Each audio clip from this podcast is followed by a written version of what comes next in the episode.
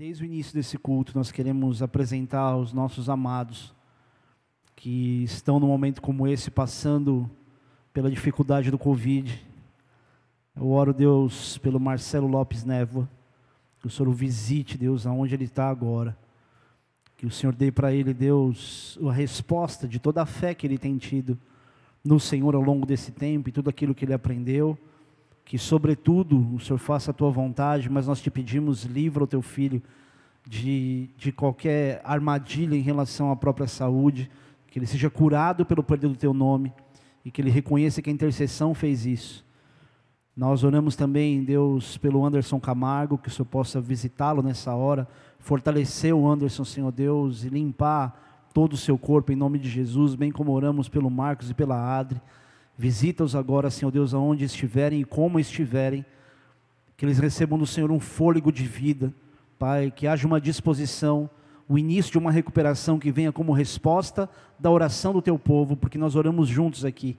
E nós queremos concordar uns com os outros em espírito, Senhor Deus, sobre as pessoas que nós sabemos, por termos conversado, que estão passando por esses dias de contaminação e de Covid. Nós declaramos sobre Jesus, espírito da morte, nós te repreendemos. Em nome de Jesus, declaramos cura sobre cada um destes. Pai, glorifica o teu nome. Que haja neste momento uma mudança de cenário, uma mudança de situação e de quadro sobre cada um que passa por essa luta no dia de hoje. E que assim, Senhor Deus, haja testemunho da glória do Senhor. Nós sabemos, Pai, que o propósito da eternidade, ele é infinitamente maior do que qualquer cura que se viva na terra. Mas nós te suplicamos, Pai, dá a cada um a oportunidade necessária para que todos estejam contigo aqui e também um dia na eternidade. Assim nós oramos também te pedindo, nos conduz nessa mensagem. Me conduz, Pai, me dá a lucidez, me dá o discernimento, me dá a percepção, me dá a saúde, a intensidade, a disposição que o Senhor quer passar a cada um dos teus filhos por uma palavra que é tua e não minha. Em nome de Jesus. Amém. Eu acho que vocês devem se lembrar que nesses dias e vou te falar, vou confessar para você, é, tem sido bem difícil a gente, eu entrar em outro pensamento além daquilo. Hoje vou pregar algo diferente do que eu tenho pregado, mas tem sido muito difícil eu entrar em outro pensamento que não esteja ligado aos, aos últimos temas do que foi pregado aqui nesse púlpito, pelo menos do que eu preguei. E Hoje, em especial, eu, eu, eu me questionei muito sobre o tema em si, mas o fato de eu conseguir pelo menos discernir que ele existe uma conexão com tudo aquilo que tem sido dito ao longo dos últimos cultos, me deu uma certeza maior antes de terminar um esboço de mensagem, porque durante um esboço Deus fala muita coisa, e às vezes eu chego aqui e tem coisas novas que eu quero compartilhar com as pessoas, eu coloco aqui também, mas enfim. Vocês devem se lembrar que nesses dias a gente falou sobre o nosso ID, entre tantas outras coisas, né?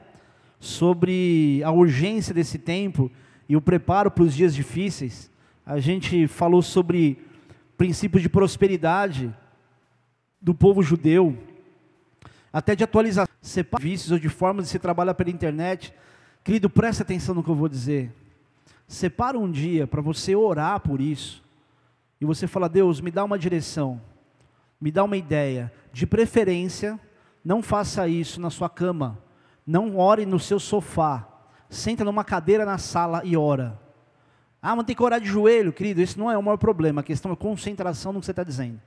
Não pode ser relaxadão demais. Então, senta na sua mesa, pega uma folha e ora. Falou, Deus, eu quero receber uma, uma visitação tua, uma direção tua para esses próximos dias, pela forma como eu vou é, receber o teu sustento porque Deus não vai mandar um anjo trazer as coisas para você. Mesmo os profetas do Antigo Testamento, não era o próprio Deus que vinha. É, são raras as situações, ou poucas as situações, onde um anjo fazia alguma coisa e colocava lá. Deus usava corvo, usava viúva, usava um monte de gente. Mas tem coisas que é você que tem que fazer. Então faça isso, tá? É, e só enfatizando o que a gente falou do id, é, que eu costumo dizer que o id não é um imperativo, onde você para tudo e vai pregar o evangelho a toda criatura, esquecendo que você tem família, esquecendo que você tem trabalho, conta para pagar, responsabilidades, enfim. Vocês devem se lembrar, e eu falo muito disso, que a palavra id no grego, ela tem um estado temporal diferente. Ela é um ato contínuo. Ele não é para e vai, é vá enquanto. E no grego a palavra é poreu, omai, que tem uma das suas traduções, ou em uma das suas traduções, a expressão continuar a própria jornada. Então é continuar a própria jornada. Esse id, ele é um caminho paralelo às coisas que Deus já colocou como responsabilidade nas tuas mãos. Tua jornada familiar, você já tem uma, continua ela, mas no seu id. Profissional, já tem uma, depende do que você faz. Se for ladrão de carro, traficante, esquece, tá? Isso não é profissão. Tem gente que acha que ser ladrão é profissão. Só a Márcia Tiburi, né? Que tem uma lógica. Eu vejo uma lógica no assalto. Tem brasileiro para tudo mesmo. Enfim, é, isso posto, quero começar agora. Um princípio muito importante que você recicle no teu coração de uma lei prioritária para a gente que foi sintetizada por Jesus quando pediram lá em Mateus capítulo 22, quando pediram para ele dizer qual era o grande mandamento da lei. Jesus, qual que é o grande mandamento da lei? E no capítulo 22, versículo 37, Jesus começa dizendo: E Jesus disse-lhe, disse-lhe: Amarás o Senhor teu Deus de todo o teu coração e de toda a tua alma e de todo o teu entendimento. Este é o primeiro e grande mandamento. E o segundo, semelhante a este, é: amarás o teu próximo como a ti mesmo. Querido, amarás ao teu próximo como a ti mesmo, é amarás ao teu próximo como você já se ama. Então o amor próprio vem antes. E toda vez que alguém demora para aprender isso, geralmente ela fica refém de relacionamentos, ou, ou pseudo, sabe que eu posso dizer que é relacionamento, né? ela fica refém de outras pessoas, porque ela coloca a pessoa num lugar maior, às vezes até do que de Deus, num lugar de Deus. Ela coloca essa pessoa num lugar onde ela ama mais a pessoa do que a si mesma. E aí é pedir para dar errado. É por isso que muitos relacionamentos se arrebentam. A pessoa se pergunta: por que, no fim das contas, eu tomei essa bica? Tomei esse chute? Se eu fiz de tudo por essa pessoa? É exatamente isso. Porque você colocou a pessoa num lugar que às vezes era só Deus que poderia estar, e porque você deu um tipo de amor que tinha muito mais a ver com dependência de outra pessoa do que reflexo do amor que você conhece sobre si mesmo. Ou seja, o princípio para demonstrar amor ao próximo é amando a si mesmo, inclusive para se ter referência de como amar. Então eu amo meu próximo como eu me amo, porque eu tenho uma referência do que eu quero para mim, do que, que é bom para mim. Não tem horas que você sabe que tem coisas que são ruins que os outros fazem, que você sabe que é para o seu bem? Tipo, quando só tua mãe te dá uma bronca, né? ou alguém que te ama te dá uma bronca e você reconhece, cara, isso foi importante para mim. E às vezes você não ama as outras pessoas igual você se ama, e você evita atenções para os outros que eles precisam ouvir. Por isso que pastor dá tanta bronca. Porque eu olho para as repreensões que eu já recebi e falo, cara, isso salvou minha vida. E quantas pauladas eu já tomei de profeta, de pai, de mãe, de pai, pouco, na, na verdade. Meu pai morreu, eu era muito novo. Mas de quantas pessoas eu recebi tanta exortação que salvaram a minha vida. Isso é uma forma de amar ao outro, é dar para o outro, às vezes, exortações que você está dando para si mesmo. Você fala, isso aqui me salvou, é fazer ao outro aquilo que você gostaria que fizesse a você mesmo. Amor ao próximo. E por que, que isso é tão importante? Porque, por incrível que pareça, presta atenção nisso, isso é um segredo espiritual. Por incrível que pareça, muitos dos grandes moveres de Deus, eles não começam com aquilo que você faz pelo outro. Eles começam com aquilo que você começa a experimentar. O Bigardi, meu irmão do coração, pastor do Bola de Curitiba, ele falou um dia, falou assim, a gente está muito acostumado como pastor a pegar a palavra e dar para as pessoas, pegar a palavra e dar para as pessoas. É lindo. Nossa, uau, é palavra, né? Pode dar para as pessoas sem antes pegar a palavra e colocá-la dentro de você. Essa é a maior falha que um pastor pode cometer. E eu confesso, querido, que muitas vezes eu fui muito prático em informação. Isso aqui tem a ver com tal situação. Puxa, isso aqui precisa ser pregado. Ao invés de absorver e dizer, eu preciso disso. É olhar para essas palavras e saber que elas são para mim também. E com isso, eu aprendi que muitos moveres de Deus começam no eu. Veja só, no eu e não no ego. Deus não age em ego. Ele age muitas vezes no eu, para mim, comigo.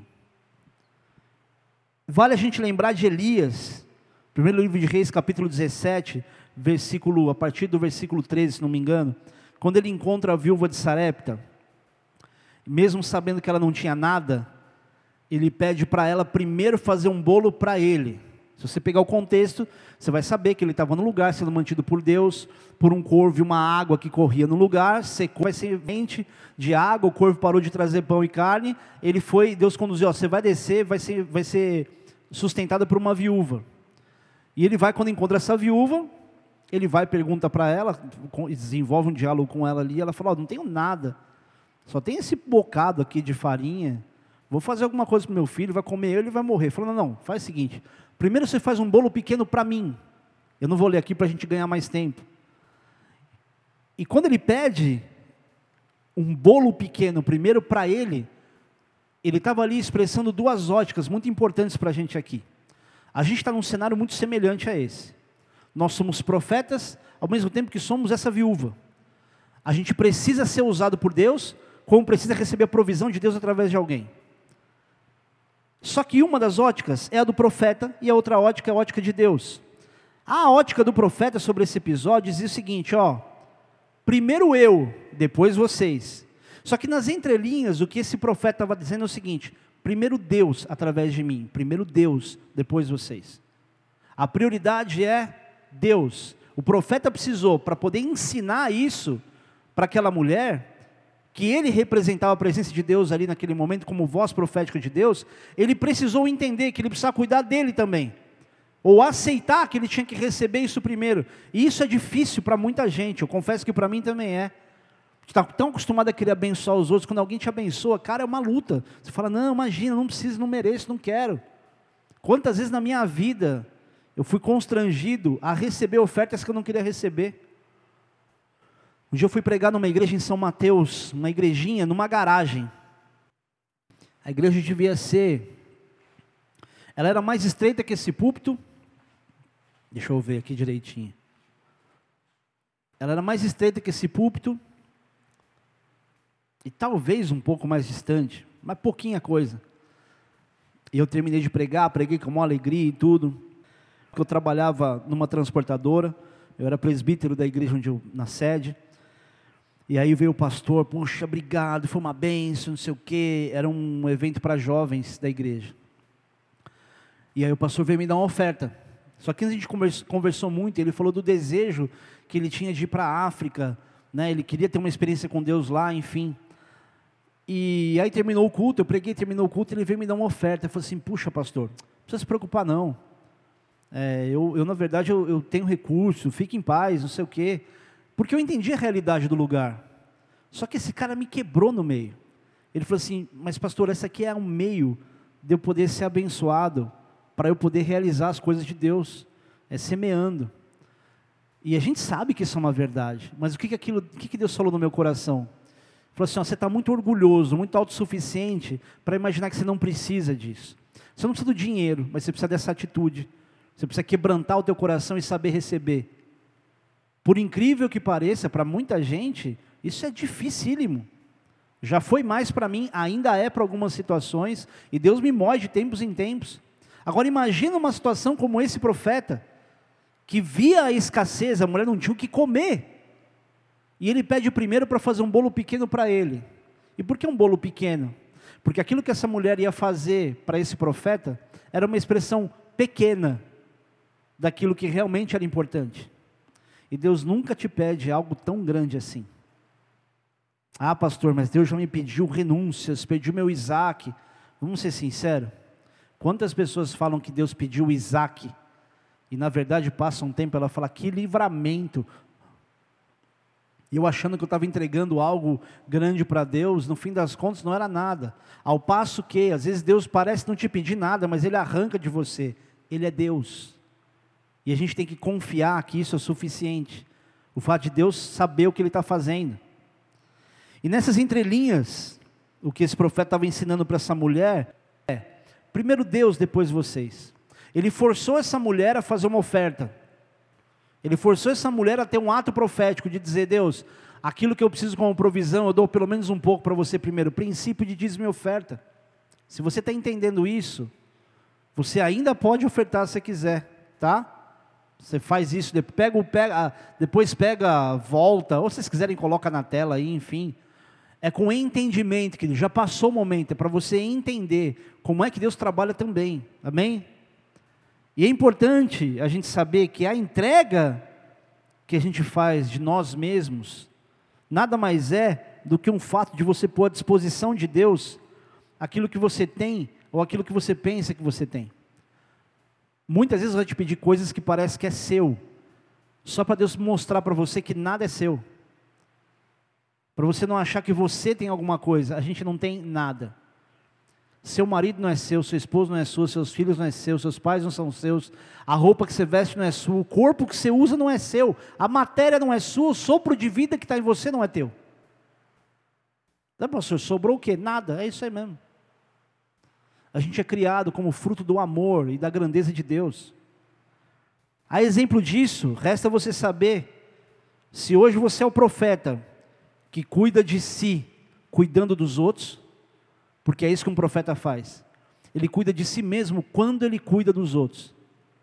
Se aquele profeta tivesse preocupado só com o seu sustento, e ele não fosse obediente a fazer com essa mulher o que Deus queria que fosse feito, ele também não teria provisão. Não é que você vai fazer isso por estratégia, por barganha, por malandragem. Mas se você é um profeta, você sabe que você vai ser sustentado por aquilo que você entrega, não por aquilo que os outros vão te dar. E infelizmente tem muito profeta ou pseudo-profeta que não entendeu isso, que se chama de profeta, se apresenta como profeta, que pede para as pessoas, que espera que seja abençoado. O profeta não é um mendigo espiritual, abençoa, não é um mendigo eclesiástico. Nem alguém que pede, então, poxa, mas ó, oferta, abençoa, que dá indireta, então, sabe como é que é? Eu tenho certeza que você já passou por isso. De ver profeta que ficava meio que dando uma cutucada, tipo, e aí? Como é que vem?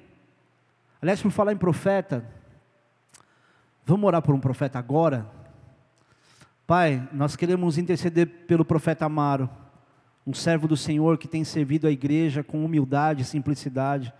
Nós te suplicamos, Deus, se existe ainda algo que o Senhor queira fazer através do teu filho nessa terra. E se existe, Deus, alguma forma da família, Pai, ser acalentada com tudo que o Senhor tem como planos na vida dele. Traz esse homem, Deus, a um fortalecimento de saúde agora, em nome de Jesus. Visita, Senhor Deus, o profeta Amaro, que ele saia do estado onde ele está, e ele viva, Deus, uma recuperação exponencial. Tudo isso para a glória do teu nome. Nós oramos em nome de Jesus. Amém. Ou você é o profeta, que cuida de si, cuidando dos outros, ou você é a viúva, que vai cuidar do que é seu, obedecendo a voz de Deus. Querido, esse é um momento tão oportuno, tão perfeito, para se aprender algo, avaliando de fato o que, que vai no coração, porque são tempos de escassez. Nem se compara ao que povos, ao que outros países vivem, ao longo da história e viviam antes de entrar essa pandemia maluca. Mas a gente tem a oportunidade de pelo menos ser lapidado em coisas que mostram para a gente que Deus é o nosso provedor e não importa o que parece que é nosso, o que parece que está no nosso nome, isso é o menos importante. O mais importante é entender: Deus é o meu provedor e eu sei que Ele vai cuidar de mim à medida que eu cuido das coisas dele também. E cuidar do que é seu parece meio egoísmo, né? Só que a própria palavra, algo muito forte sobre isso, se referindo ao sacerdote, por exemplo. Olha que interessante. Quando você fala de cuidar de si mesmo, para um sacerdote, parece um negócio meio esquisito. Você fala, cara, o cara foi chamado para cuidar da igreja. Ele tem que cuidar do povo. E aí, ao longo do tempo, e com tantas experiências, você começa a aprender o seguinte: a família é a prioridade do sacerdote. E eu ensino, graças a Deus, Deus me permite ensinar isso. Em dizer que essa igreja aqui, por exemplo, que eu amo demais, amo cada um desse lugar, conheço pelo menos o suficiente o coração de cada um, sou apaixonado pelas pessoas aqui, elas não são minha prioridade. Você que está participando desse culto, você não é minha prioridade mais do que minha família. A Marcela e o Cris são minha prioridade. A Marcela antes do Cris ainda. Por mais que eu seja super apegado ao meu filho, eles são a minha prioridade. E se um dia eu tiver que cuidar só deles, ficar um dia com eles para não fazer nada e nem pregar, eu tenho plena certeza e consciência de que Deus vai se alegrar muito mais da minha vida, ficando com eles ou dando para eles alguma condição de que eles se sintam amados por Deus através de mim, do que deixando eles em casa, em qualquer outro lugar e vir pregar o Evangelho. Deus não precisa de mim. Deus não precisa dessa igreja aberta. Que prepotência é essa que sacerdote tem de imaginar que ele tem que fazer a obra a qualquer custo? Sacerdote é dispensável quando se fala do corpo. Ele tem responsabilidade, ele tem visibilidade, mas ele não é aquele que vai conseguir manter um povo inteiro de pé. E Deus dá uma ordem através de uma carta de Paulo a Timóteo, capítulo 3, versículo 5, que diz: que se alguém não sabe governar sua própria família, como poderá cuidar da igreja de Deus? E esse texto que deu uma pedra no sapato de pastor. Só que ele ensina a prioridade de cuidar da própria família antes da igreja, mostrando que, ó, não é preciso apontar o dedo para o seu pastor, tá? Porque agora fica fácil, todo mundo fica olhando para esses textos e começa a olhar para o pastor e fala assim: hum, aconteceu tal coisa ali, ó. Esse pastor não pode cuidar da igreja, não, porque olha o que aconteceu com a família, olha o que aconteceu com não sei o quê. Só que esse texto fala de saber governar, e nem sempre isso implica em conseguir ser obedecido. Eu vou falar um negócio pesado aqui, tá? Caso contrário, o governo do próprio Deus teria sido um fracasso, o que não é. Por quê? Porque a gente deveria aceitar e ser governado por Deus obedecendo tudo aquilo que o governo de Deus já nos manda fazer. Agora, é isso que o povo de Deus faz? Então não dá para colocar a culpa em quem governa. A culpa é nossa que não obedece. Amém? E para não ficar numa reflexão minha, porque sou pastor, estou querendo escapar da história, eu fui pesquisar esse sentido também. E um teólogo muito famoso, americano, do século passado, Albert Barnes, diz o seguinte: se o sacerdote é severo, parcial, negligente ou tirânico em casa, como se pode esperar que ele se encarregue da mais numerosa casa de fé, que é a igreja, com opiniões e sentimentos adequados? Ou seja, o saber governar tem a ver com o caráter do sacerdote e não com o resultado do governo. Então, se você é um sacerdote, querido, e todos nós que somos maridos e pais de família somos, cuida primeiro da sua casa depois os de fora. Cuide da sua esposa, seu filho, sua filha, seus netos, antes de pensar em cuidar da obra de Deus. Se você é pai solteiro, mãe solteira, principalmente, eu te imploro, só não vou ficar de joelho porque você não vai me ver que eu sou baixinho. Não vá fazer nada na igreja. Não vá se envolver em ministérios. Se por um acaso há uma carência na tua família, da tua presença. Mesmo diga, não, tá tranquilo, minha filha vai ficar com fulana, que é mãe, que é sogra, sei lá quem for. Só que ela quer você, queridão, ou queridona. Filho, aceita porque não tem opção. Mas vai crescer com que referência? Vocês estão aí? Ou seja, mais uma vez, eu primeiro, minha família, meus filhos. Partindo desse princípio, ontem à noite eu estava voltando para casa com a Marcela. E eu falei para ela, para a gente orar, a gente estava no caminho. Eu comecei orando pelo Cris, depois por mim e por ela, depois pelo Camargo, depois pela Adri e pelo Marcos. E querido, às vezes não dá para lembrar de todo mundo, tá? Às vezes eu lembro das pessoas à medida que elas vão mandando mensagem, eu não paro, ah, vou fazer uma listinha e oro depois. Não, eu oro na hora, porque eu sei que até a listinha pode se perder. Mas eu fiquei pensando, por que será que Deus vai ouvir a minha oração de intercessão nesses casos? Eu sou humano, tá? Eu tenho os meus momentos onde eu faço algumas orações que eu pergunto: por que, que Deus vai responder essa? Eu tenho as minhas respostas também. Porque eu sei que não é porque sou eu que oro. Para mim, resposta de oração, ela vem pela verdade do coração, não pela estratégia da forma como você fala. Não tem nenhuma oração técnica que seja mais perfeita e exata do que a oração que se faz com o coração. Lembra disso. Por isso, quando você pedir oração para qualquer pessoa, pastor, pode ser vice-querubim, que nem sabe quem é seu parente, não imagine que a oração dessa pessoa ela é mais forte do que a sua. Ah, mas eu sou um pecador miserável. Querido, Deus não ouve oração de pessoas perfeitas. Pastor não é alguém perfeito. Ele ouve verdades, ele ouve súplicas de quem realmente tem necessidade. Porque tem pessoas que pedem para eu orar, e eu já falei para vocês, eu tenho alguns critérios que eu estou seguindo hoje, até para saber que intensidade de fé eu coloco nisso. Mas, pastor, toda oração tem que ser igual. Não, querido. Tem orações que eu faço diferente. Falar para que ela seja verdadeira. Porque se eu orar igual para todo mundo, eu vou ter uma forma de falar e só. Eu não vou ter um sentimento verdadeiro, peculiar, genuíno e exclusivo para cada pessoa. E eu confesso que você, a vocês que muitas orações que eu faço, porque me pedem, eu tenho a sensação de que eu não devia orar por aquilo que a pessoa me pede. Aí você que pede oração, Ih, me lascou agora. Pedi para ele orar por um negócio, se ele der a louca no pastor, ele vai lá, hum, acho que eu não devo orar. Não é disso que eu estou falando. Estou falando que existem coisas, algumas situações muito pontuais. E eu falo isso até das minhas próprias orações.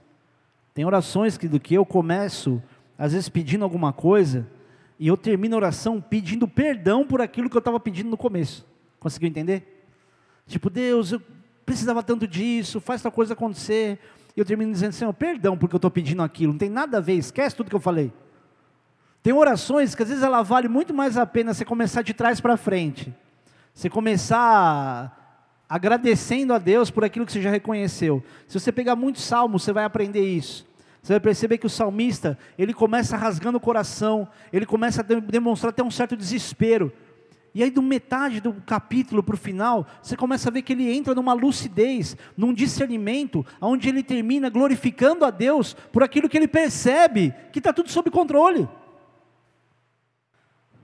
Então, quando era meia-noite e três, dia de hoje, eu comecei a pesquisar quais eram os pontos chaves de resposta, de intercessão de alguém.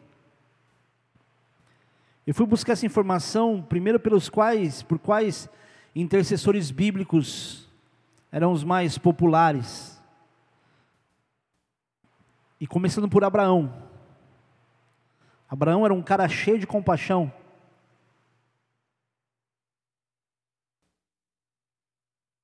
Do pai dele. Você lembrar da história de Abraão? Em algumas partes, quando ele sai da terra do pai dele, no meio dos parentes, ele leva um sobrinho dele com ele. Já demonstra já compaixão, já levou um sobrinho. Só que chegou um tempo que os pastores do sobrinho dele, os pastores dele, começavam a quebrar o pau, começavam a discutir. Aí chegou para o seu sobrinho e falou assim: Ó, não está dando, eles estão se desentendendo. Faz o seguinte, você vê como desde aquela época era difícil você ser mediador de briga entre pessoas, hein? Ele falou assim: sobrinho, é o seguinte, escolhe o lado que você quer ir, eu vou para o outro lado, para a gente não ter problema. Ah, beleza. Ló escolheu as Campinas, foi para um lugar vistoso, até que um dia, é, tem um pastor em Brasília que usa essa expressão, ele abriu a janelinha da tenda dele e estava no meio de Sodoma e Gomorra. E, e Deus, vendo o pecado de Sodoma e Gomorra, resolve destruir aquela cidade por causa da depravação, principalmente sexual, daquele povo. E, e Deus conta para Abraão que ele ia destruir Sodoma e Gomorra. E Abraão, quando ouve isso, você vê essa história em Gênesis capítulo 18, ele intercede por essas cidades, mas na verdade intercedendo pelos justos que tinham lá, porque ele sabia que a justiça do coração do, do, do seu sobrinho Ló era uma das únicas coisas que podia salvá-lo da destruição, porque senão ia morrer junto. Só que Ló não sabia o que ia acontecer. Abraão sabia, Ló não. E ouvindo Abraão, Deus concordou, a, a intercessão de Abraão, Deus concordou em não trazer destruição, caso ele encontrasse de fato algumas pessoas justas lá.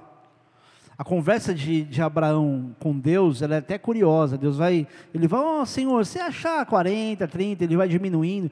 Se achar menos, se achar. Chega uma hora que Abraão não tem nem coragem de continuar espremendo Deus. Até porque Deus tinha entendido o que ele queria.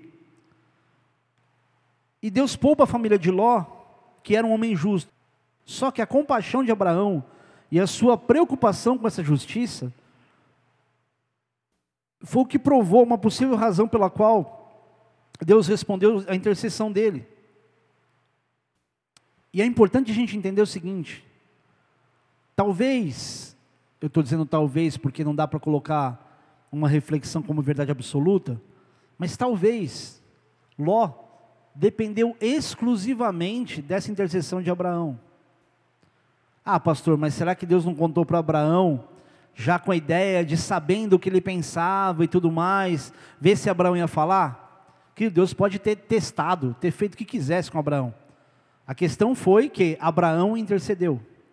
O ponto principal foi: se Abraão ficasse quieto, provavelmente Ló seria destruído junto. A compaixão de Abraão, com essa intercessão, salvou a vida de Ló. Então eles dependeram exclusivamente de uma intercessão dele. Assim, querido, como existem pessoas que podem estar dependendo exclusivamente da tua intercessão. Pastor, que responsabilidade está colocando sobre as minhas costas? O grande problema é esse, a gente fica imaginando que tudo que a gente faz em favor de cura, salvação de vida de outras pessoas é uma grande responsabilidade. A responsabilidade de Deus, a gente ora. A gente não faz nada. Pensa um pouquinho. Abraão foi lá avisar Ló? Não, vou correndo, vou lá avisar. Chegou Ló, uh, bem que consegui chegar aqui, porque Deus deixou chegar para te avisar. Vamos embora agora, nem olha para trás. Já avisa tua mulher, que eu sei que ela é meio tipo, ah, melancólica, olhou para trás. A mulher de Ló, tá? As outras mulheres não ficam olhando para o passado, só a de Ló. Só a de Ló. Só a de Ló. É ruim porque você não tem resposta da igreja. Obrigado vocês que estão aqui. Vamos embora. Deus não fez Abraão ir, ele mandou alguém que fosse. A intercessão, querido, que você faz pelas pessoas que você ama, não te coloca como o único responsável de alguma coisa mudar. Então ora. O que, que te custa orar? O que, que te custa colocar o coração nisso? E mais legal que isso, é você saber que Deus responde oração. Ah, mas quem sou eu? Não é quem é você, é o que você realmente, em verdade, está pedindo. O segredo de uma intercessão não é estratégia, é a verdade, é o coração verdadeiro. Por isso que um monte de gente vai expulsar demônio e fica lá, sai, não sai, sai, porque a pessoa tipo, hum, qual que é a oração mesmo de repreensão? É verdade. É você falar com o teu coração, repreendendo em nome de Jesus. Não é para dar explicação, ó, você vai sair porque Bíblia diz aqui que é uma autoridade, ó, vamos lá, Mateus diz isso, hein? Eu tenho autoridade, não dá explicação, manda e acabou. Amém? A misericórdia, a compaixão de Abraão foram o ponto relevante dessa intercessão. Quem ele era, começava nele. A transformação de, de uma situação, a salvação de Ló com a sua família, começou nele, na própria compaixão. Outro intercessor relevante foi Isaac, seu filho. Casou quando tinha 40 anos, casou com Rebeca, os dois se amavam muito, só que tinha um probleminha, Rebeca era estéril. Ele tinha uma promessa, da linhagem dele ia vir uma grande nação. O que, que ele faz? Ele ora. Ele ora e a mulher engravida. E engravida do quê? De logo de gêmeos. Olha que interessante. Simples. Só que por quanto tempo ele orou? 20 anos. A gente ora uma vez por uma coisinha que não aconteceu e a gente já, já entreguei para Deus. Não, querido, perseverança.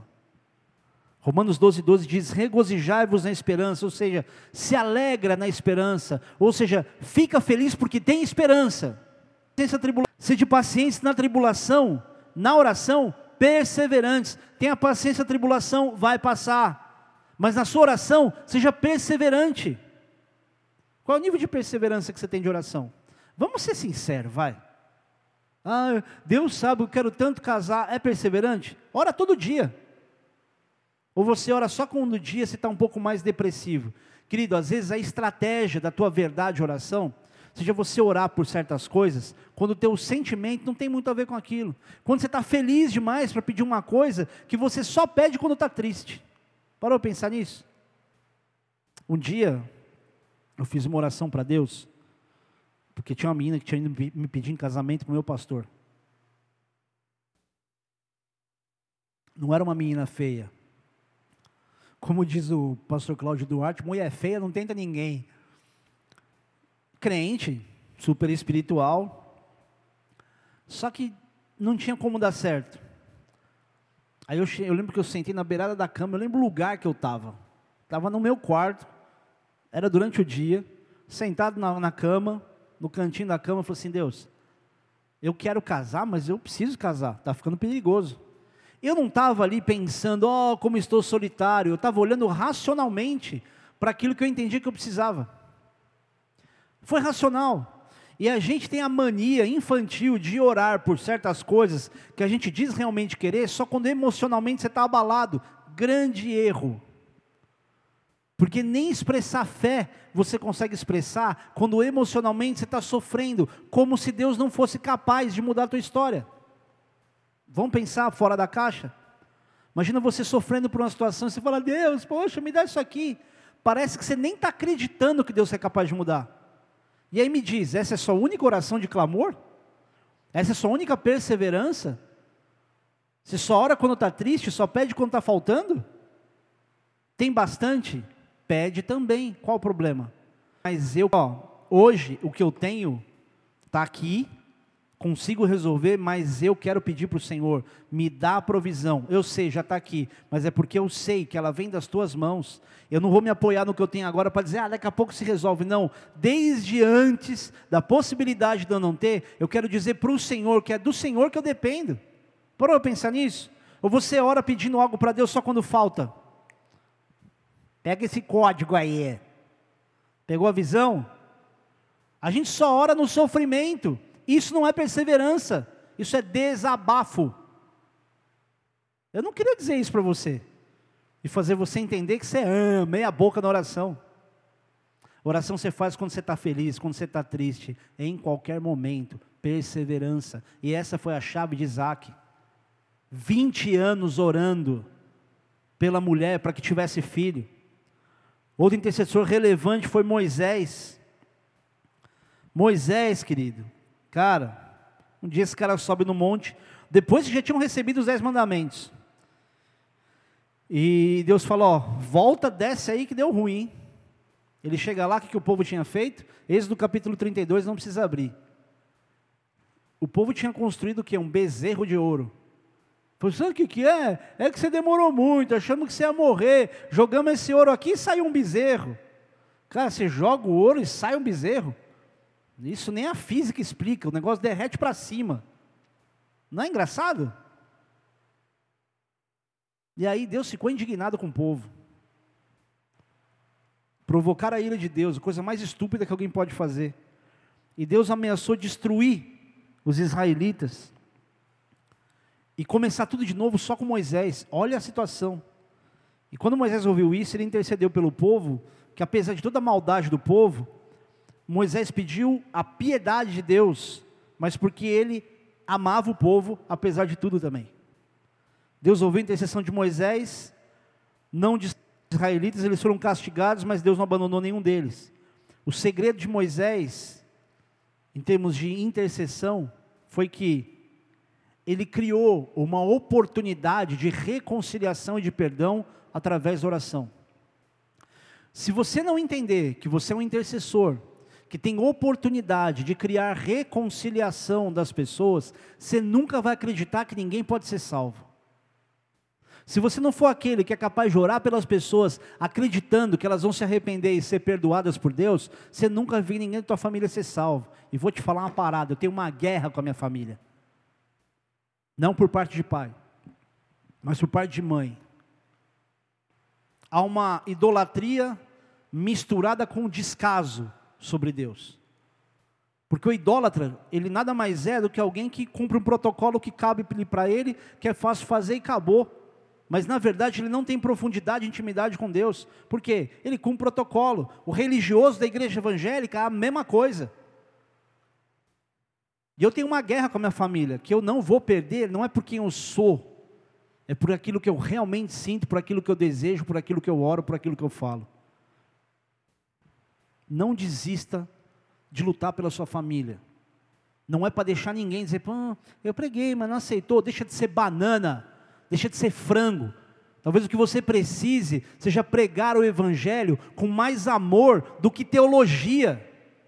Tá cheio de crente doido, pregando para a família, como se ele estivesse num púlpito de uma igreja pentecostal avivada. Deixa de ser trouxa, rapaz. Prega com, o teu, com a tua atitude, com amor. Vá lá na sua tia, na sua avó, nos seus primos, que são religiosos, idólatras, seja lá o que for, e ama. Vai fazer uma compra. Vai lá lavar a louça da sua tia. Coisa simples. Não é para você ser rebuscado no falar. Todo mundo olha para você e fala assim, cara, se para eu ser de Deus eu tenho que saber e falar tudo que esse cara fala, eu não sou assim, nunca você. A gente coloca um gap gigante entre Deus e as pessoas, porque a gente se coloca com uma postura super espiritual. Eu não sei se eu posso falar o que eu vou falar, mas eu vou falar assim mesmo. Eu tenho raiva de quando a pessoa tenta me enganar com linguajar espiritual demais. Eu tenho raiva, cara, eu confesso meu pecado. Eu sinto uma ira e com quem eu tenho intimidade, eu arregaço. Eu falo, eu te conheço, você acha que eu sou trouxa? Quer me enganar? Está aí pagando de super crente? Porque a maioria dessas pessoas que eu preciso chegar a esse ponto, não são crentes que frequentam a mesma igreja que eu. É crente de outro lugar que sabe, ô, oh, varão, cara, já não me chama de varão, mano, para, para. Não, mas é bíblico. Você fala assim com todo mundo? Quem consegue entender você com linguajar de crente? É a coisa mais estúpida, ridícula do mundo. É a lepra na testa, todo mundo vendo menos o cara. Ele está achando que ele está abafando. Irmã, toda vez que você falar com esta autoridade, sem amor, feche a sua matraca de fofoqueira. Ao invés de você sair falando espiritualmente, repreendendo as pessoas, sem antes dar amor para as pessoas, sem servir pessoas, ou mania miserável que as pessoas têm de querer ser profeta de autoridade e não ser servo para os outros. Ridículo. Eu sei que essa mensagem não vai chegar às pessoas que eu estou pensando, graças a Deus, porque não é indireta para que seja isso que aconteça, mas para que ninguém cresça ou diminua da maneira errada. Para que as pessoas não comecem a ter uma falsa humildade, porque aí a hora que você interceder por alguém, não vai ser de verdade. Você vai falar, falar e não vai falar nada. Então pense em quem você quer criar a oportunidade de perdão e de reconciliação entre as pessoas e entre Deus. E esse tem sido para mim um dos motivos onde eu me aposto, Senhor, de cura de pessoas que estão com Covid hoje. Oportunidade, Senhor, se a pessoa não foi salva ainda, se ela não foi, eu suplico, dá a oportunidade dela receber salvação, porque quando uma pessoa sai de um estado como esse, ela sai vulnerável, ela sai aceitando tudo que falam para ela, porque ela viu que a morte está próxima. Eu leio muita experiência de pessoas daquele quadro EQM, experiência de quase morte, e algumas delas são experiências de transição de conversão, gente que antes de entregar a vida a Cristo, ela morre ela vê um monte de, de demônio. E ela vê que ela estava indo para um buraco, ela ia morrer e ela estava apavorada com aquilo. E é bom, às vezes, que a pessoa tenha isso quando ela tem a oportunidade de voltar, mas e quando ela não tem? A responsabilidade nesse caso é nossa, de pregar o Evangelho a toda criatura. Então, quando a pessoa não teve ainda a oportunidade de conhecer a Cristo, cara, eu oro, Senhor Deus, traz de volta para ser salvo. Presta atenção no que você vai ouvir agora. Se você conseguir sentir o que eu estou sentindo, cara, você ia pegar seu telefone, esperar eu falar e não terminar nem o culto. Falar, o culto eu assisto depois, vou fazer isso aqui agora. Você ia pegar aquilo, todos os seus parentes que voltaram do hospital, que se recuperaram de Covid e que não conheceram a Cristo, e ia evangelizar urgentemente todos eles. Ia começar dizendo: Meu, que saudade, que bom que você está vivo. Você sabe que eu te amo, né? Você teve algum momento que você pensou que você ia morrer? Porque você sabe que você quase morreu, né? Então vamos lá. Se você passasse por isso de novo, você estaria preparado para morrer? Fala de morte mesmo. Mostra para a pessoa que ela é vulnerável, mas mostra que há uma vida eterna esperando. Vai pregar o evangelho para quem se recuperou do Covid. Não fica só esperando, ah, vamos interceder por quem está doente. Não. Tem gente que saiu e precisa de salvação tanto quanto qualquer outra pessoa. Um outro cara que nem fama de intercessor tem. Jó. Eu acho uma das coisas mais legais na história de Jó. É o momento aonde Deus muda a sorte dele. Vamos lá? Capítulo Capítulo 42, versículo 10. Mudou o Senhor a sorte de Jó quando este orava pelos seus amigos, e o Senhor lhe deu o dobro de tudo que antes possuíra. Está escrito aqui o que? Mudou o Senhor a sorte de Jó depois que ele orou pelos seus amigos? Enquanto orava. Meu irmão, o cara não tinha nem terminado de orar.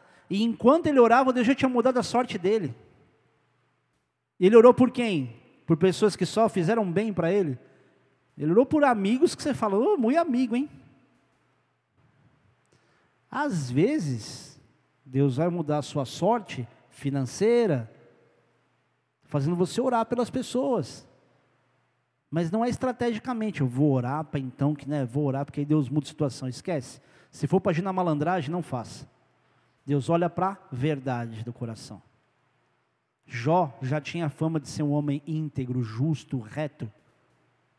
Tudo que ele viveu e Deus pôde colocar sobre ele essa experiência, foi para envergonhar Satanás, colocar o diabo no lugar dele.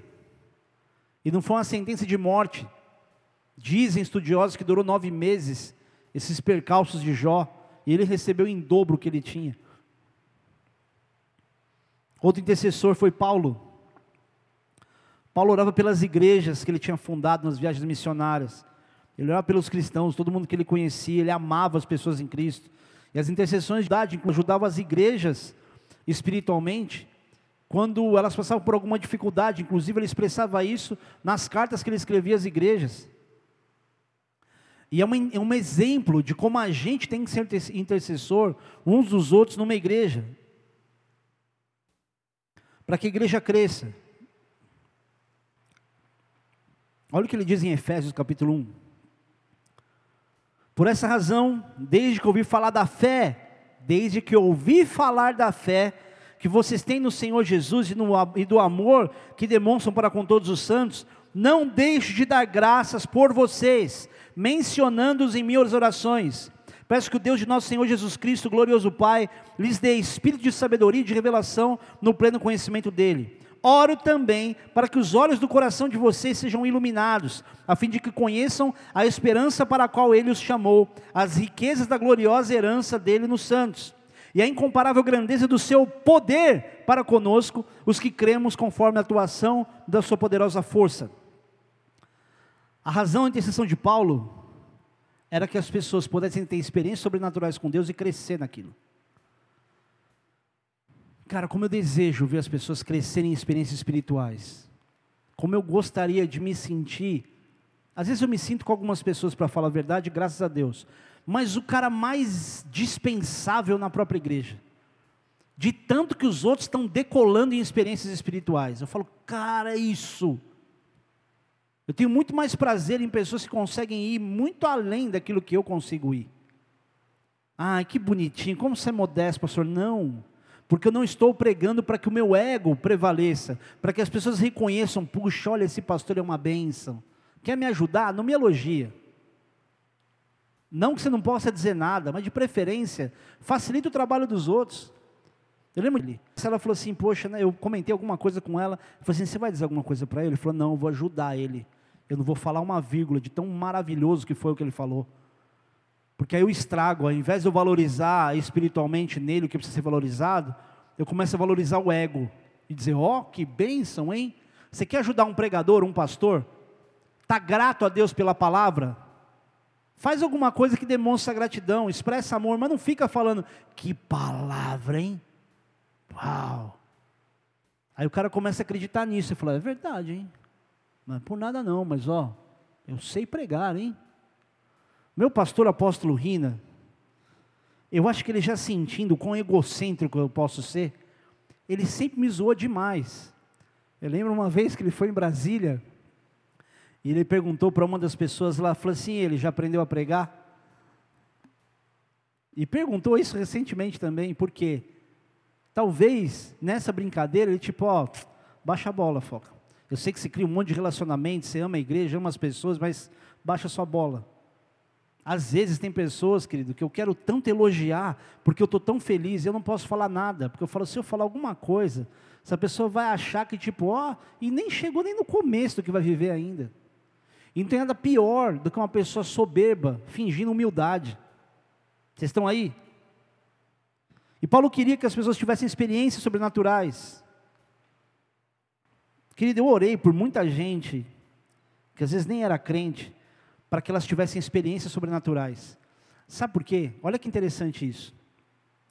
Tem muita gente que você ora e a pessoa não recebe o que de sobrenatural Deus quer fazer. Às vezes uma cura.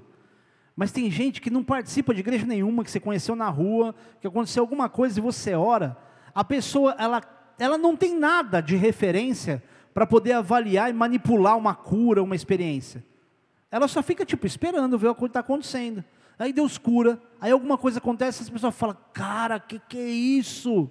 Mas nada. Ela tem uma experiência com Deus tão forte que você não precisa, você não precisa fazer mais nada daí para frente. Paulo enxergava isso. E ele falou assim: Olha, eu queria falar com vocês como se fossem pessoas maduras, mas, cara, vocês estão ainda no leitinho espiritual. Eu quero que vocês cresçam. Experiências espirituais, maturidade. Ora por isso. Ah, mas vou orar por quem, pastor? Por quem está perto. Por pessoas que você fala, cara, essa pessoa é tão legal, tão madura, mas ela não tem conhecimento bíblico para me dar. Ora por isso. Ela pode ser um conselheiro seu um dia. Sabe esse brother que você ama, que você está lá ministrando ele? Ministra ele para ele ser mais maduro do que você. E o principal intercessor, sem dúvida, eu não vou dizer que foi, mas que é, é o próprio Jesus. É o nosso intercessor junto ao Pai. Ele falou: Olha, eu estou escrevendo tudo isso para vocês não pecar, mas se vocês pecarem, vocês têm um advogado diante do Pai. É mais do que um intercessor, é um advogado, ele sabe o que dizer, conhece todas as leis. E durante o ministério de Jesus na terra, Jesus orava, especialmente pelos seus discípulos, para que eles estivessem prontos para essa grande missão de pregar o Evangelho. E na sua última noite com os discípulos, Jesus fez uma oração muito especial de intercessão. Vamos lembrar? João capítulo 17. Primeiro versículo. Tendo Jesus, falado essas coisas, levantou os olhos ao céu e disse: Pai, é chegada a minha hora, glorifica teu filho, para que o filho te glorifique a ti. Assim como lhe conferiste e a vida sobre toda a carne, a fim de que ele conceda a vida eterna a todos os que lhe deste. E a vida eterna é esta: que te conheçam a ti, o único Deus verdadeiro, e a Jesus Cristo a quem enviaste.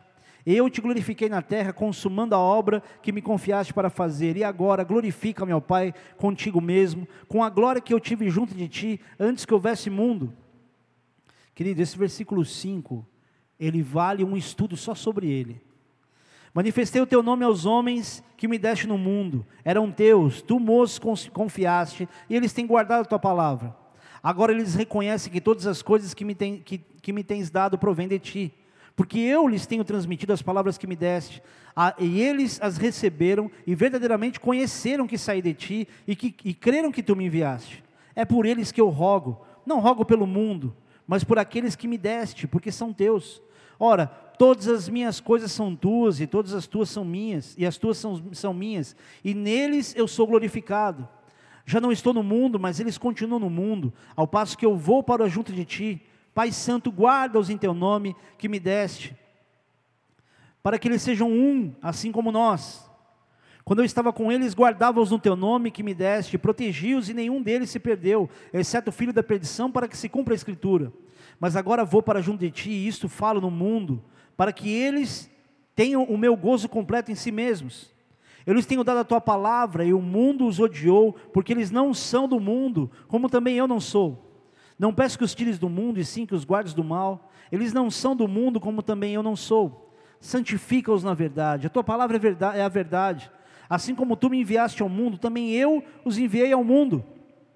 E a favor deles eu me santifico a mim mesmo, para que eles também sejam santificados na verdade.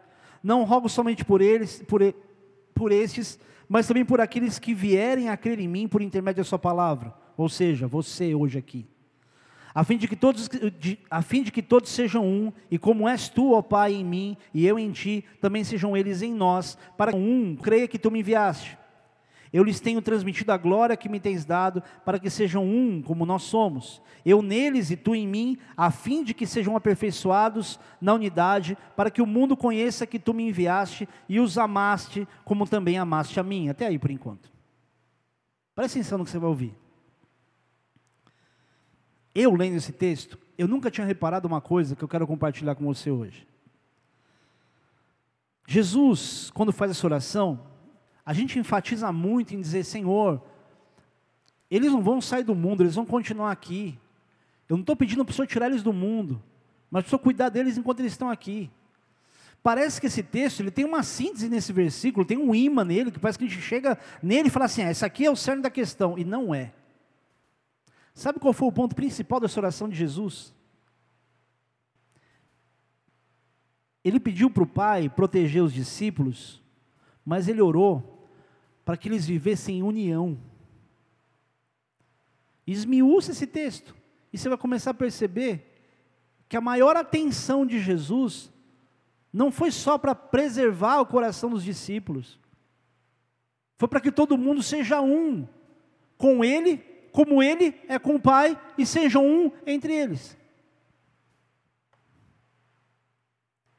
E ele orou, inclusive, para que no futuro as pessoas que iam crer nele também tivessem unido com Deus e uns com os outros. Isso aqui é para a gente. Jesus intercedeu por mim e por você, que vemos no futuro para que a gente seja um com os que são da família de Cristo, um com Cristo, para que todos sejamos um.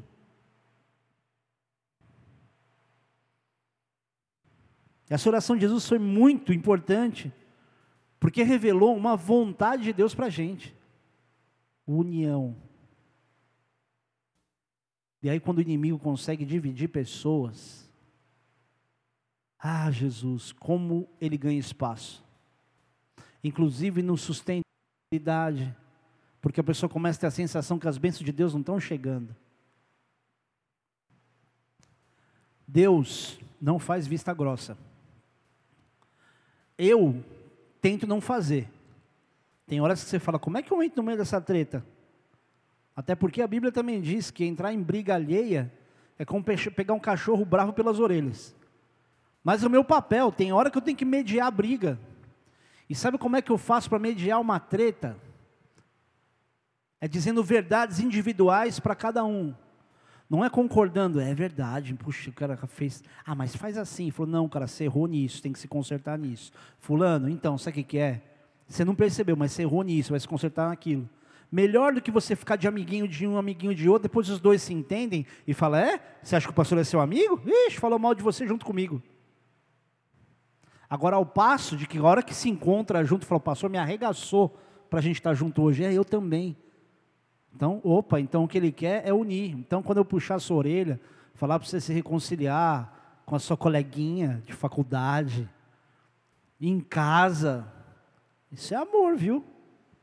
Tu pode até não entender a forma, a linguagem do pastor, mas eu vou dar na sua orelha, mas com gosto, porque leais são as feridas feitas por aquele que ama. Vou ferir você com prova de lealdade. Só recapitulando, o que faz Deus responder sua intercessão? Características semelhantes a desses homens. Como Abraão, compaixão, como Isaac, perseverança, como Moisés, oportunidade para perdão e reconciliação como Jó, interceder pelas pessoas que nem foram apoio para você. Como Paulo, para que outros tivessem experiências sobrenaturais e crescessem na fé. E como Jesus, para que houvesse unidade entre elas. E essa é a força. Então, unidade é tua força. Enquanto você andar sozinho, enquanto pessoas estão distantes, desigrejadas. Ei, lá vem você com essa história de novo esse sistema religioso. Não é sistema, querido. Não tem nada a ver com sistema religioso, tem a ver com andar junto. Tem gente que nem tem a mesma frequência de participar dessa igreja, nem de antes, mas o coração está muito ligado aqui. E está firme com Jesus. Estou tranquilo. Agora, quando as pessoas começam a dar uma esfriada, criticar demais, ah, porque não sei o que, tem gente, cara, que nem sabe o que está acontecendo na própria vida. Reclama de solidão, de uma solidão que ela andou atrás dela. Cuidado, querido. Pode não ser por mal, que você tomou as decisões que você tomou, mas o inimigo te isolou do jeito que ele queria, para você ter a sensação que ninguém está nem aí com você. Mentira do inferno. As pessoas só não sabem, é rotina, é trabalho, preocupação, filho, isso, aquilo. Mas se soubessem do que você está vivendo, iam te assistir. Ah, pastor, tem gente que sabe. Não, não. As pessoas têm uma, um defeito muito grande de dentro de si mesmas, elas dizerem um negócio assim: a pessoa sabia que eu estava passando por isso e não fez nada. Não. Isso é um pensamento que Satanás coloca, fazendo você subentender ou dizer que a pessoa tinha esse entendimento, mas por uma situação meio camuflada. Não, porque um dia, lá em 1985, eu contei para essa pessoa que eu tinha esse problema, e hoje, em 2021, eu passei por isso, a pessoa sabe, porque eu já contei, cara, não lembra. Tem gente que não lembra. Refresca a memória deles. Mateus capítulo 18, versículo 18 a 20 diz: Em verdade vos digo que tudo que ligardes na terra terá sido ligado nos céus, e tudo que desligardes na terra terá sido desligado nos céus. Em verdade também vos digo que, se dois dentre vós sobre a terra concordarem a respeito de qualquer coisa, que porventura pedirem em meu nome, se lhes há concedida por meu Pai que está nos céus. Porque onde estiverem dois ou três reunidos em meu nome, ali estou no meio deles unidade, a força da unidade. E Jesus intercedeu para que isso existisse. Faça essa oração de Jesus ter efeito sobre a tua vida. Salmo 133, 133 Ó, oh, como é bom e agradável viverem unidos os irmãos, é como óleo precioso sobre a cabeça, o qual desce para a barba, a barba de Arão, e desce para a gola das suas vestes. É como o orvalho do irmão que desce sobre os montes de Sião. Ali ordena o Senhor a sua bênção e vida para sempre. Aonde? Na unidade. Intercessão de Jesus. Preze pela intercessão e unidade, seja um mediador de conflitos, seja transparente porque se existe um momento fundamental para a intercessão, esse momento é agora. Jesus, ele orou, ele teve a atitude, ele teve a atitude de morrer, ele fez a reconciliação em atitude, ele foi um intercessor de maneira prática. A ceia que nós celebramos aqui hoje, ela fez é justamente aquilo que fez a gente ser um. O que nos une é uma aliança feita em Cristo. O que nos une não é a bola de neve. E tem gente sozinho, próximo de você. Não deixa ninguém ficar longe de Jesus por negligência do teu comportamento de fé. A oração do justo, ela pode muito. Ela tem autoridade Usa isso que a Bíblia diz. A sua oração não é um momento de lamentação. A sua oração é uma hora. O inferno treme e fala, cara, ele vai abrir a boca. Ela vai pedir isso para Deus. E Deus vai responder, porque há promessas para ela se apoiar nisso. Tinha uma musiquinha, um corinho, que dizia assim: Se começarmos a orar, esse templo treme. Se começarmos a orar, a vida. Se você começar a orar, se você começar a interceder, vai haver uma movimentação no mundo espiritual, vai haver resposta, porque Deus não te deixa falando sozinho.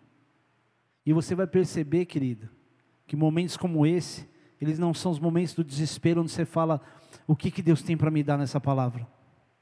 É o momento onde você ouve e se alegra, você fala: Eu sei, Deus, o que o Senhor está falando é uma verdade, eu estou experimentando isso. Feche os teus olhos onde você está. Quero fazer uma oração por você que ainda não confessou a Cristo como seu Senhor e Salvador. Você sabe que você é um pecador, mas se você morresse hoje, você não tinha ideia do que ia acontecer com você. E você talvez já tenha repetido algumas vezes: ah, eu vou para o inferno, né? Imaginando que o inferno é o inferno dos filmes. o inferno dos desenhos animados, onde você chega lá e tem um monte de coisa prazerosa. O inferno é um lugar de choro, de ranger de dentes, é um sofrimento físico, psicológico e eterno. E Jesus veio para que você fosse resgatado de tudo isso. E para que você fosse ponte de resgate a todo mundo que você conhece. Por isso, se você não confessou Jesus como teu Senhor e Salvador, se você nunca admitiu diante dele que você sabe que é um pecador e precisa de perdão, repete comigo essa oração onde você está. E que todos na sua casa, todos no lugar onde estão, ouvindo essa mensagem, repitam junto. Para que haja liberdade. Diz assim: Jesus, Jesus, eu sei que eu sou pecador. E eu preciso do teu perdão. Me perdoa, Senhor. Eu me arrependo de todos os meus pecados. Nessa hora, lava as minhas emoções, lava os meus pensamentos, porque a partir de hoje, eu quero uma vida nova, eu quero experimentar tudo que o Senhor tem para mim, e eu quero abrir mão de tudo aquilo que tem me confundido, que tem me feito sentir triste.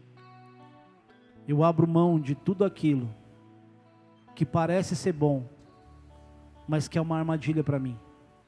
Eu não sei tudo o que é, mas o Senhor sabe, e eu te entrego tudo. Jesus, eu acredito que o Senhor é o Filho de Deus, é o Messias, enviado para me salvar, e a partir de agora, eu me abro para essa salvação. Escreve o meu nome no teu livro da vida e me marca com teu sangue, para que a partir de hoje até o último dia da minha vida, eu viva contigo. Em nome de Jesus. Amém. Pai, eu oro por cada uma dessas pessoas que fizeram essa oração. Que comecem a ter, Deus, experiências fortes, profundas e sobrenaturais. Que a partir da salvação, Senhor Deus, haja neles cura, cura física, inclusive. Que haja, Deus, transformação da realidade financeira que a partir do momento onde se reconciliarem com aqueles que estão brigados, também vejam Deus o céu se abrindo sobre eles. Nós declaramos nosso amor por cada um desses também, Pai. Que se sintam amados pelo corpo de Cristo, não só por essa igreja, mas por todos aqueles que confessaram um dia o Senhor Jesus como Senhor e Salvador. Em nome de Jesus oramos. Amém. Se você fez essa oração pela primeira vez, dá para a gente a oportunidade de poder servir, acompanhar você, te aconselhar, orar por você se você quiser. A gente está aqui para te servir. Se você quiser deixar um contato seu, se você não quiser deixar, ou se quiser acompanhar as programações da igreja em rede social, acompanha. A única coisa que eu te dou como dica é pega quarta-feira. Toda quarta-feira às 8 horas tem as reuniões dos membros da igreja, da galera da igreja, espalhados aí por Mogi inteiro. Escolhe uma delas, entra no Google Meet, pega o código e entra lá. Você vai ser ministrado com a palavra, bater papo, conhecer gente. Para isso. Para você saber que você não está sozinho. Ninguém quer arrastar você para a igreja. Não, é só para você saber que você tem com quem contar. Amém? E se você separou aí teu suco de uva, teu pão para ceia, ou se você não tem um suco de uva e não tem pão, tem uma bolacha, eu falo, pastor, também não um bolacha, tem um macarrão aqui, pega um, para que a gente consiga estabelecer essa conexão entre a gente como irmãos em Cristo. A palavra de Deus diz que Jesus Cristo, na mesma noite que ele foi traído, ele teve uma ceia, um jantar com seus discípulos. A Bíblia diz que ele pega um pão, ele parte, e ele diz: Ó, oh, eu quero que vocês façam isso em memória de mim.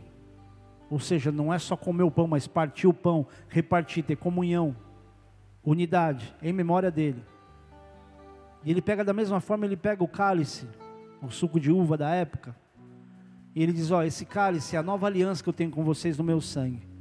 E toda vez que você comer esse pão, beber esse cálice, anuncia, você anuncia a minha morte, você fala ou lembra da minha morte, até que eu volte para buscar vocês. Então esse pão simboliza o corpo, esse suco de uva simboliza o sangue e simboliza justamente a entrega de Jesus, o fato de Jesus se, se entregar para morrer na cruz e por causa da morte dele, a gente ser salvo. O sangue dele pagou as nossas dívidas de pecado, todas elas. Então, se você nesse momento quer participar dessa ceia, faz aquilo que a Bíblia diz. Você vai chegar, é o homem pôs a si mesmo, e assim coma do pão e beba do cálice.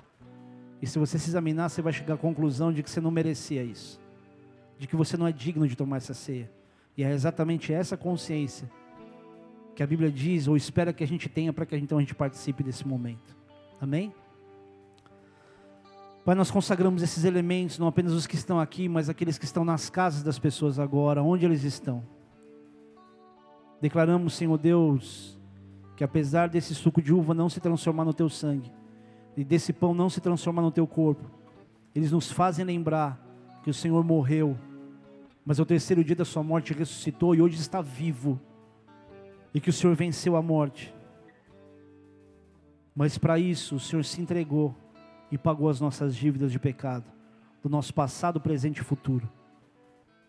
Assim nós consagramos esses elementos para participar em unidade uns com os outros, mesmo distantes nas suas casas. Em nome de Jesus.